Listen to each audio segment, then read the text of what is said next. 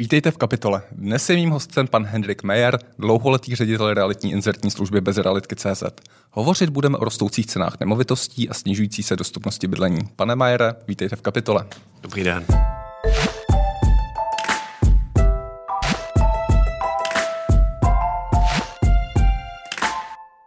První otázka. Z vaší zkušenosti máte přímý přístup k těm datům. Jak vysoká je nyní poptávka nad nabídkou? No, poptávka je obrovská, proto právě řešíme to zdražování, protože nabídka je sice taky, není úplně malá, ale neodpovídá vůbec ty poptávce, které je na trhu, a to jak u koupě nemovitosti, tak i u pronájmu nemovitosti. Zastavme se u těch prodejů a u nákupů nemovitostí, ty pronájmy, k těm se dostaneme později. Mě by zajímalo, za jak dlouho například se na vašem portálu prodá jeden takový průměrný byt v nějaké středně atraktivní lokalitě. Zajímalo by mě, kolik je na ní třeba zájemců hned po zveřejnění. Když je to atraktivní byt, co jsme říkali hypoteticky teď v Praze, třeba něco, co je hodně poptávaný, tak... Většinou nejvíc zájemců je hned první den. Spoustu lidí tam mají nastavený hlídacího psa, kde zadali nějaké kritérie, co je zajímá. A ve chvíli, když se tam něco objeví, tak víceméně ten, kdo reaguje nejrychleji, má nejlepší šance se dostat k ty nemovitost aspoň na prohlídku. A potom začíná jednání o ceně a pak už jde víc o to, kdo je ochoten kolik za to dát. Ale takže skutečně během toho prvního dne už se naplní ten seznam potenciálních zájemců a ten, kdo zareaguje třeba z druhý den, tak už nemá moc šancí. Jo, druhý den může mít ještě šance, protože samozřejmě probíhají pak ty prohlídky a když někdo přijde a nabízí třeba, že má připravený vlastní kapitál, nemusí řešit hypotéku nebo nabízí třeba víc, než ta poptávaná cena, tak má i pak ještě šance se k tomu dostat, ale právě to, co jsem popsal, je daný ty situaci, že ta poptávka je tak obrovská teď v tuto chvíli. Do jaké míry je to standardní, že vlastně někdo přijde s tím, že má ať už ty peníze na účtě a hned je převádí, anebo že dokonce nabízí majitelům víc peněz, než kolik činí původní poptávaná cena za tu nemovitost? Teď to vnímáme často, že se tohle děje, že je velká přidaná hodnota, když ty peníze má připravený, když má třeba předsválenou hypotéku, anebo nějak je schopen velmi rychle si to zařídit, tak je to obrovský benefit, protože často i ty lidi, kteří prodávají, potřebují taky někde bydlet, anebo mají vyhlídnutí už nějakou jinou investici a chtějí to co nejrychleji vyřešit, tak to je velká výhoda. A pak je i relativně často, že lidi pak dávají prostě vyšší nabídku. Jak se zmínili v úvodu, že jsou teď ty aukce, to může být buď velmi formální věc, nebo může být velmi neformálně, že prostě ten zájemce na ty pohlídce řekne, ten byt se mi natolik líbí, že vám dám o něco víc, když můžu teď tady na místě podepsat rezervační smlouvu, aby mi to nikdo nesfouknul. Je to podle vás budoucnost, že tak to bude probíhat prodej stále častěji těch nemovitostí? Nebo jsme skutečně není v nějakém zvláštním období, protože máme tady několik faktorů, ke kterým se dostaneme, proč tedy ty ceny skutečně takto rostou velice vysoko? Já myslím, že to není úplně normálně a nepředpokládám, že to hodně dlouho trvá taková situace, protože teď je opravdu ta poptávka extrémně vysoká a proto si ty majitele nebo i ty realitní zprostředkovatele to můžou vlastně dovolit takhle hrát a tu cenu dostat nahoru.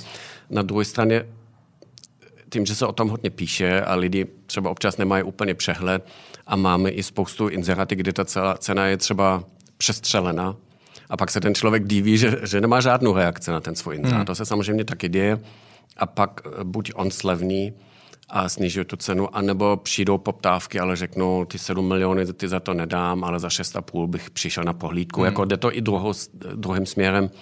To závisí pak hodně na tom, jak buď ten, jako na Bezrealitky konkrétně, jak ten člověk se o to zajímal, o ty ceny, jestli to jenom tak střelil z boku, nebo jestli využíval ten náš nástroj, který odhaduje plus minus tržní cenu a řídí si tomu, anebo jenom slyšel, že soused něco prodal a teď podle toho tam dá milion víc a zkusí. Jako jsou opravdu obě směry. Není to tak, že můžu za každou nesmyslnou cenu něco nabízet a mít jistotu, že se někdo najde. Je to takový prostě musí se trefit ta poptávka. Já jste zmínil tržní cenu a cenové mapy.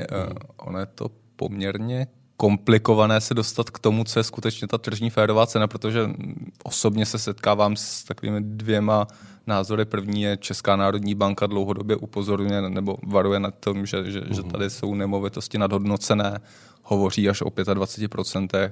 Na druhé straně většina developerů, odborníků pohybujícím se v realitním biznese zase předpokládá, že ty ceny budou růst stále dál, že tak nějak odpovídají tomu dlouhodobému vývoji. Jaký je váš pohled? Jsou nemovitosti příliš drahé nebo jsou spíš levné v Česku? Dá se na to odpovědět? Jako za mě je to tak, že neexistuje správná cena. Je to opravdu vyloženě v tu danou chvíli, jak vypadá poptávka, jak jsou lidi ochotní, kolik peníze dát za nějakou nemovitost. To znamená, když teď někdo řekne, že byt má hodnotu 5 milion a to, že někdo ho nabízí za 6, že to je nefér nebo nekorektně nebo nesmysl, dokud se najdou lidi, kteří to kupují za 6 nebo nabízejí dokonce 6,5, je prostě ta tržní cena, ta tržní hodnota v tuto chvíli 6,5. Jestli to bude ještě za 2 roky nebo za 5 let, jestli to dál roste nebo jestli přijde zase nějaká krize nebo nějaká stagnace, to se takový dlouhodobě těžko předpovídá a i v tuto chvíli potom záleží vždycky, jak zrovna v tuto chvíli třeba chtějí se lidi stěhovat konkrétně do Prahy nebo konkrétně do nějakého jiného města, kde teď ty ceny hodně rostou. A na druhé straně, odkud se ty lidi odstěhují, tam zase ty ceny samozřejmě klesají. Jsou města nebo oblasti, kde ty ceny jsou spíš jako podhodnocený. Třeba když se podívám do Ústí, tam teď ty ceny vypadají velmi lákavě a přesně to odpovídá tomu, kam se ty lidi pohybují v rámci republiky nebo jako v rámci EU samozřejmě. A podle toho se prostě nastaví cena, která v tuto dané chvíli je platná.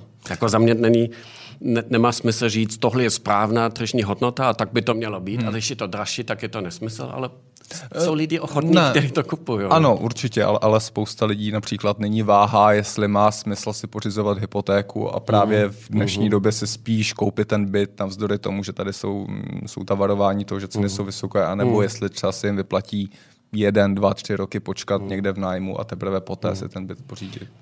Ano, a to, jak jsem říkal, jako na rok dopředu, na 2 se dá odhadnout, že teď není silný důvod, proč ten růst by měl nějak se zastavit. Samozřejmě čekají se, že hypotéky budou o něco dražší, ale i to nebude skokový, že to bude hned za půl rok, ale budou v malých krocích. Možná trošku to bude ovlivnit, jestli se zavede zase ty pravidla pro dosažení ty hypotéky, že musím mít nějaký vlastní kapitál, nějaký minimální příjem. To může tu poptávku malinko brzdit. Ale celkově je to tak, že Češi mají asi historicky velmi úzký vztah k vlastní nemovitosti. Já skoro mám pocit, že to je považováno za lidské právo mít vlastní byt a ideálně vlastní byt za 3 miliony v centru Prahy. A když to nejde, když je to drahý nebo když nedosáhnou k hypotéce, tak to považuji za nějaký neúspěch nebo nějaký selhání. Oproti tomu třeba v Německu bydlejí lidi celý život v podnájmu. Tam 50% populace žije v podnájmu a to je jako úplně normální věc. To není něco, že já mám jenom na podnájem, ale prostě bydlím v podnájmu a mám zase jiný výhodu. Můžu kvůli práci se flexibilně stěhovat někam jinam nebo z rodinných důvodů. Prostě mám spoustu flexibilitu. Nemusím se starat vlastně o ten byt z pohledu rekonstrukce a věci. Je to něco za něco a vidím ale, že tady je to opravdu buď vlastně byt nebo nic, tak je to zvláštnost českého trhu možná. Ono podobný sentiment je, pokud se nemýlíme, na Slovensku nebo v Polsku, ta železná opona, vlastně, tam je vlastně poměrně vidět, a například přesně, Německo nebo Rakousko, tam je skutečně větší poměr toho nájemního bydlení. Pojďme se možná trochu krátce vrátit k těm přesnějším důvodům, proč ceny bydlení skutečně rostou. Já jsem si tady vzal graf, který je z vaší brožury, kterou jste zpracovávali, který tady kvantifikuje ceny bydlení, prodejní ceny bytů, starších bytů za metr čtvereční. Vidíme, že průměrná cena v rámci celé České republiky ve druhém čtvrtletí vzrostla z nějakých 65 000 ve druhém kvartále 2020 na aktuálních 85 000, to znamená 20 000 korun na metr čtvereční. Jaký je ten hlavní důvod, nebo můžete trošku pojmenovat mechanismy, které vlastně vedly k tomu drastickému poměrně zvýšení ceny? Je to spojené, ta nabídka se výrazně nezvyšila a ta poptávka se extrémně vyrostla. A to tím, že lidi, jsou to hodně krajské města, tak lidi všeobecně se hodně stěhují do větší města, úplně do extrému, samozřejmě do Prahy. A zároveň se třeba v Praze sice staví a ne tolik, aby to odpovídalo tomu, jak se lidi stěhují do Prahy a taky jak lidi se kupují byty, třeba investiční byty v Praze.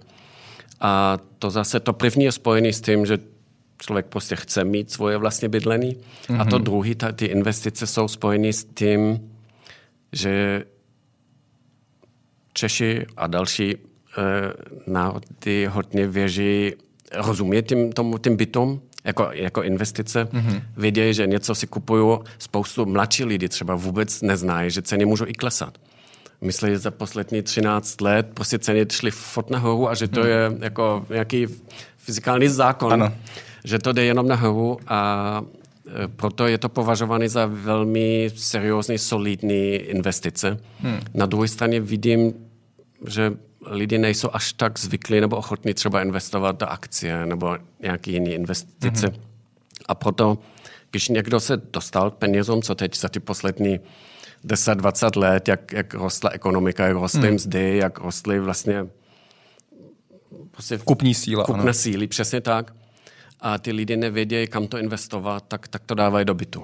A to teď akumulovalo, jak ještě navíc, jak začala ta korona krize, jak ty akcie najednou šly hodně dolů. Sice šly úplně stejně zase rychle nahoru a jsou zase na nějakém maximum, ale lidi, kteří se tím nezabývají, považují to spíš za velmi riskantní a jdou pro jistotu do nemovitost. A ta kombinace toho, jak se ty lidi stěhují do ty města, hlavně sem, a jak chtějí uložit ty peníze a zachránit ho i před inflace, spojený s tím, že se míň staví, než by se mohlo, prostě má za následek, že ty ceny teď šly za poslední 2-3 roky úplně fakt opravdu extrémně nahoru. Vy jste zmínil to pomalejší stavění, ty pomalé povolovací procesy, stavební řízení a tak dále, což je samozřejmě velký a dlouhodobý neduch České republiky. Máme nicméně nový stavební zákon, který si kladl ambice tuto situaci napravit. Podaří se to podle vás? Jako teď to ještě nevidím, ale to vidím asi spíš za příští rok, 2, 3, možná než vidím, jestli se to chytne a jestli to opravdu bude mít ten vliv. Na druhé straně zase nevím, jestli se bude stavět tolik, aby ta poptávka opravdu byla vyvážená s tou nabídkou, protože ta je teď opravdu násobně vyšší než ta nabídka. A pokud bychom se tam dostali, že dejme tomu čistě hypoteticky, že by se teď extrémně začínalo stavět, to by čistě teoreticky ty ceny mohly trošku i dolů, což ale zase znamená, že jsou zase ještě víc atraktivní pro ty zájemce a ještě víc lidí uvažují o tom, zase jako investice nebo jako parkování ty peníze se pořídit nemovitost, že podle mě nikdy se nemůžeme dostat někam, jako, že se staví a ceny vyloženě klesá a zůstane to tak. Vy jste možná částečně zmínil nějaké ty regiony, kde jsou ceny bytů atraktivní, dokonce v některých případech klesly, například tady v Libereckém kraji, pokud se nepletu. Můžete možná dát takový obecný přehled, které regiony, případně bytové dispozice, jsou možná takové přehlédnuté těmi investory a kde skutečně vidíte tu hodnotu vzhledem k té tržní ceně skutečně vysokou? To teď takhle z hlavy úplně asi nedám, ale je kromě Prahy a možná i mimo Středočeského kraje, když se vybere byt typicky 2KK, to je to, co se nejvíc hledá, konkrétně na webu Bezrealitky a co vidíme i vlastně v té maximy, co se hodně dobře prodává, tak myslím, že skoro člověk nemůže dělat chybu a je to pak spíš osobní preferenci, jestli k tomu kraji nebo tomu krajskému městě mám nějaký vztah nebo ne, nebo jestli chci mít byt spíš v Ústí nebo spíš v Olomouc, to už je pak jako z toho pohledu jako výnosnost. Už to nehraje takovou roli. Možná spíš pak, když se pořídím ten byt a chci ho pronajmout, tak je dobře zkoumat, jak, nejenom jak jsou ceny byty v těch krajích nebo v těch městech, ale jak se vyvíjí ceny nájmu. Ano. Jak třeba v Praze se teď za poslední rok a půl vlastně rostly extrémně ceny byty a ceny nájmy šly dolů, tak v jiných krajích ty ceny i na nájem šly dál nahoru a dává třeba ten poměr, ty investice do bytu a kolik mi to vydělá ten nájem, může být výrazně zajímavější než třeba byt na pronájem v Praze. Jaký je vlastně důvod toho, že cena nájmů v Praze, jste to zmínil, šla dolů, nyní podle mě byl první měsíc nebo první čtvrtletí, kdy se zvýšila. Ano, vlastně teď se to malenko otáčil. Trošku odrazila ode dna. Ale a vlastně zajímá mě i ten dlouhodobý trend, jak to vidíte, jestli to bude pokračovat ten pokles, případně jestli je to spojené vlastně, protože stále ještě tady máme dozvuky pandemie, která vlastně omezila turismus a v souvislosti s tím Airbnb ubytování, tak jestli je tohle část odpovědi. Je to ta hlavní odpověď. Začínalo to přesně tím, jak se zastavil ten cestovní ruch. Nebyli turisty už a všichni lidi a firmy, kteří měli tady byty na pronájem přes Airbnb nebo jiný krátkodobý pronájem, najednou museli nutně ten byt nějak pronajmout a měli jsme najednou nádherný velký byty přímo na Václavském náměstí třeba za 10 000 korun měsíčně, což byl úplně druhý až nesmyslný extrém, ale to byl ten tlak. A ty byty máte stále v nabídce? Nebo co se stalo s těmi byty? Jako nějaký jsme měli třeba rok, že byly pronajaty. Často ty byty se pak pronajaly jenom na 3 měsíce s automatickým prodloužením, nebo na půl rok, podle toho, jak byli ty lidi, ty majitele optimisticky, nebo jak se ta situace vyřeší. A teď už vidíme, že spoustu byty jsou buď zpátky na ten krátkodobý pronájem, i když ještě těch turistů není tak moc, ale už se to zase rozjelo.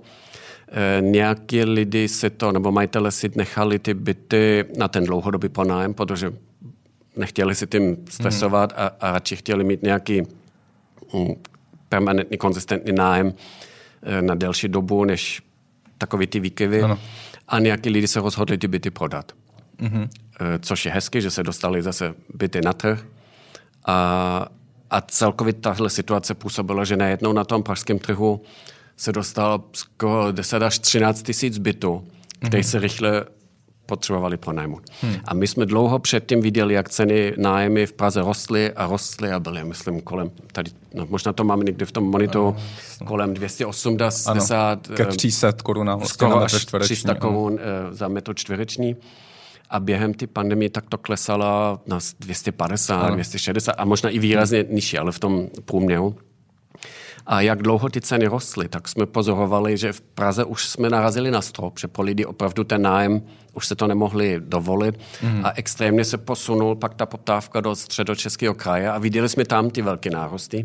A jak najednou pak v Praze ty ceny takhle klesaly. Tak jsme zase viděli, jak ten zájem byl větší v Praze a zase ten středočeský kraj trošku brzdilo. A teď, když se nestane nic jako intenzivního ještě z pohledu ty pandemie, tak jasně čekám, že ty ceny nájmu v Praze budou dál růst. Vy jste zmínila, že šlo se o nějakých 10 až 13 tisíc bytů, které se takto pronajímaly na Airbnb. Předpokládáte, že po tom, co se vlastně skončí pandemie, turistický ruch vlastně se dostane do nějakého normálu. Takže lidé zase začnou pronajímat krátkodobě a od tyhle byty vlastně ta Praha přijde de facto kvůli, ne kvůli turistům, ale vlastně nebudou k dispozici pro dlouhodobé rezidenty. Já velmi doufám, že se to nestane, protože pro mě, jak jsem tady v Praze teď skoro 20 let a už se cítím jako Pražán. A bylo to pro mě smutný, že celý centrum Prahy už byl vlastně vylidněný, že normální lidi, běžný člověk s normálním platem vlastně skoro neměl šance žít v té Praze. A bylo to takový město duchu, kde fakt jsou jenom turisty a jenom obchody pro turisty a jenom hospody pro turisty a přišlo mi to velmi velká škoda. Tak naštěstí se teď ty majitele nebo ty společnosti hlavně, které to dělají opravdu jako velký biznes, se trošku lekli, že to nemusí být taky garantovaný, že každý rok to takhle roste a bude víc a víc. A navíc malinko už začínalo zavést i nějakou lehká regulace, tak doufám, že se tam trošku ještě přitvrdí, tak jak se to stalo třeba v Berlíně nebo v Barceloně, kde jsou jasné pravidla, že Airbnb nebo pronájem přes Airbnb je myšleno tím, že to je třeba jeden pokoj v bytě a ne celý byt. A že to je jenom na omezenou délku nebo na omezenou dobu každý rok. Ano. Prostě takový omezený, aby to nebylo... Případně souhlas sousedů tam netuším. Taky velmi důležitý, ano. Protože to není jenom tak, že ty byty, které se pronajmou, jsou ztracený, ale vlastně i ty okolní byty, tak už nikdo rád nebydlí.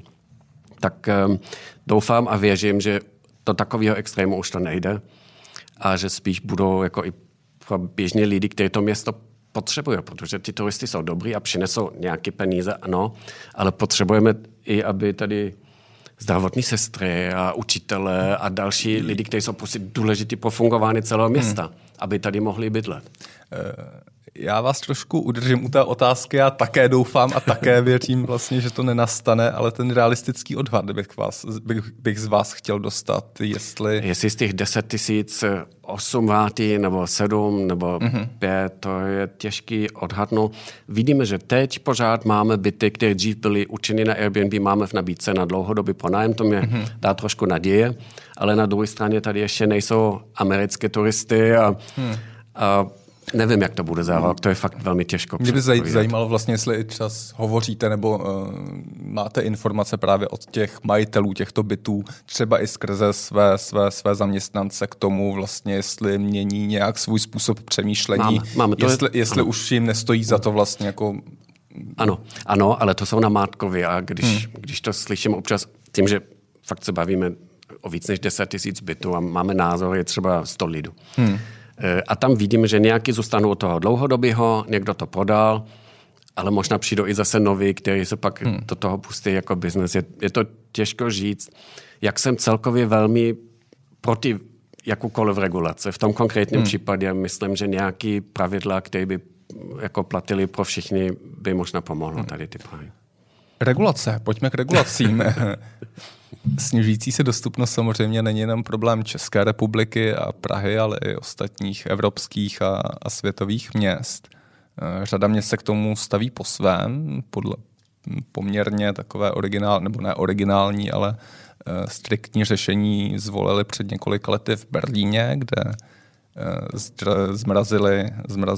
rozdělili město na 2 zóny takové a v té jedné zmrazili ceny nájmů.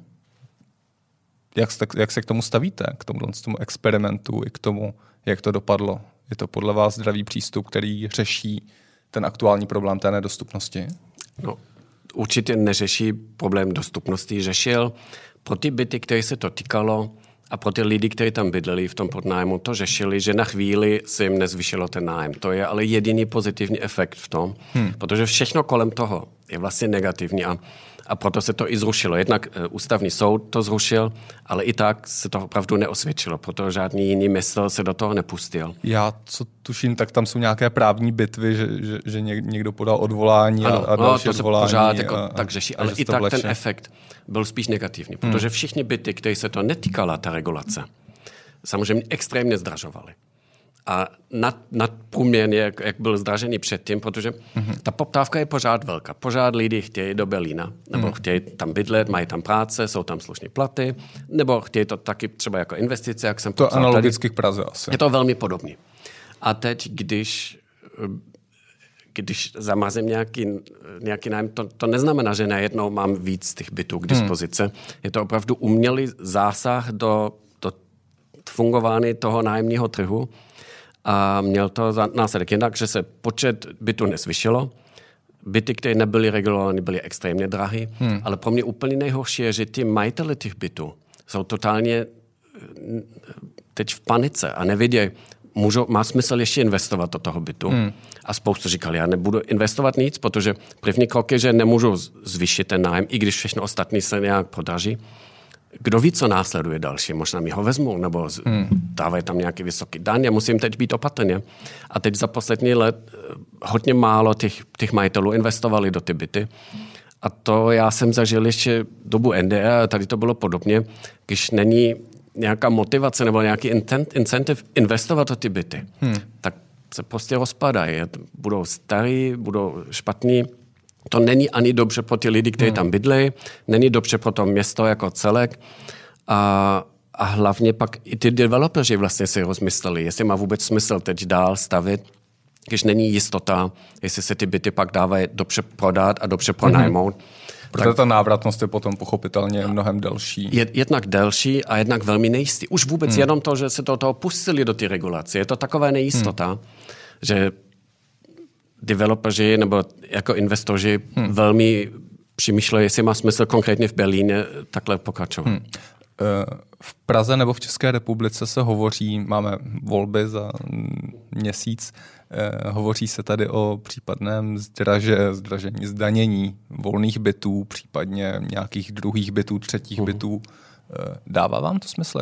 Jak se stavíte k těmhle těm nápadům vlastně a k tomu, jaký by měl vliv na realitní trh v Česku? Možná ty volné byty jsou zajímavý téma, protože podle statistik z OECD a i vlastně z předposledního vlastně teď už sčítání vzniklo, že v Praze jsou v České republice vlastně jsou největší počet volných nebo mrtvých bytů, které vlastně nejsou obývané teď skoro v celé Evropě. To znamená, tohle by se mohlo nějak řešit. Otázka je, jestli trest jako nějaký zdanění nebo spíš nějaká motivace, nějaká dotace, dej ten, investuj do bytu, rekonstruj ho, dej ho na trh a máš nějakou výhodu. To zdanění je vždycky takový to jednoduchý řešení, pojďme těm lidem to vzít nebo jim šáhnout do kapsy. Já bych tam viděl spíš nějakou motivaci, aby se ten neobydlený fond aktivoval.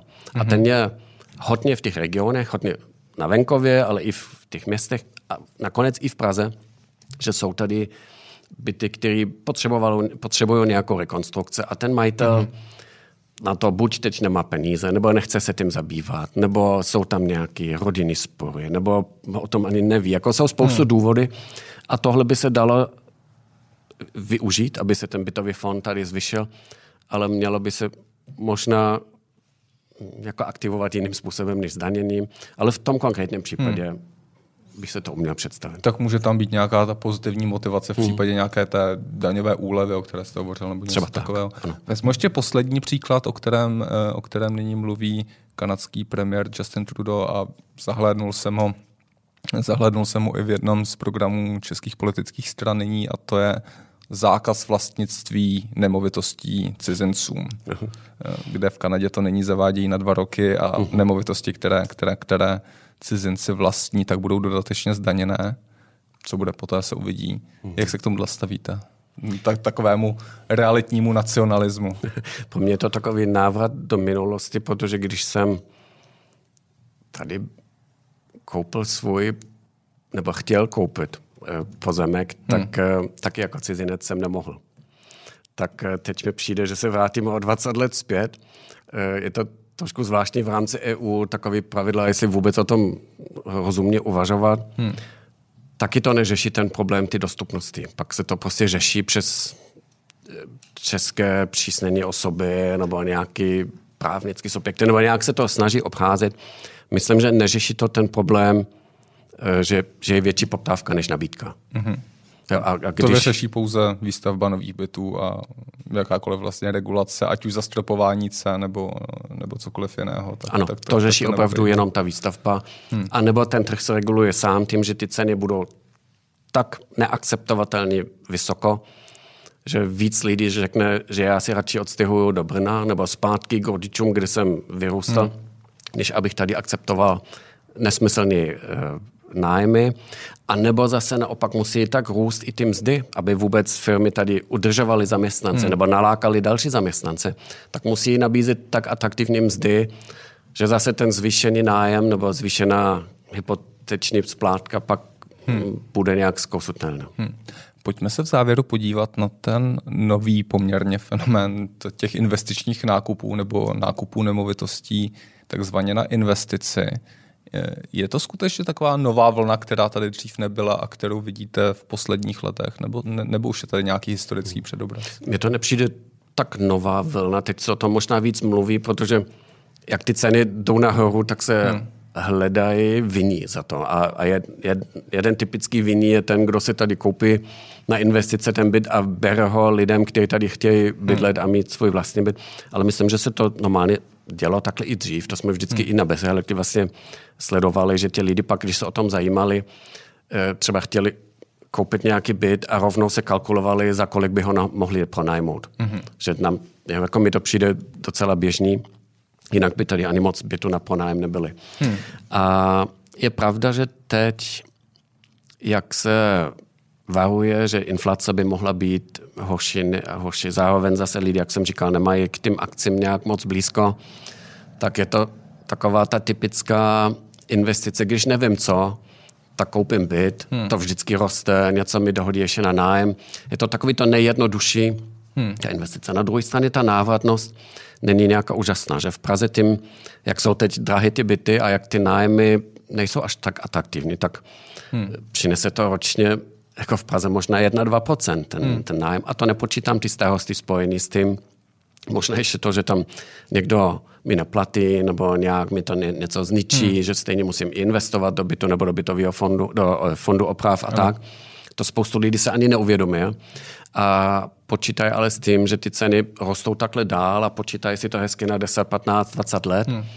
A to mně přijde úplně stejně riskantní, jako kdybych si teď koupil nějaký akcie. Protože to, že to 10, 13 let šlo nahoru, není nějaká...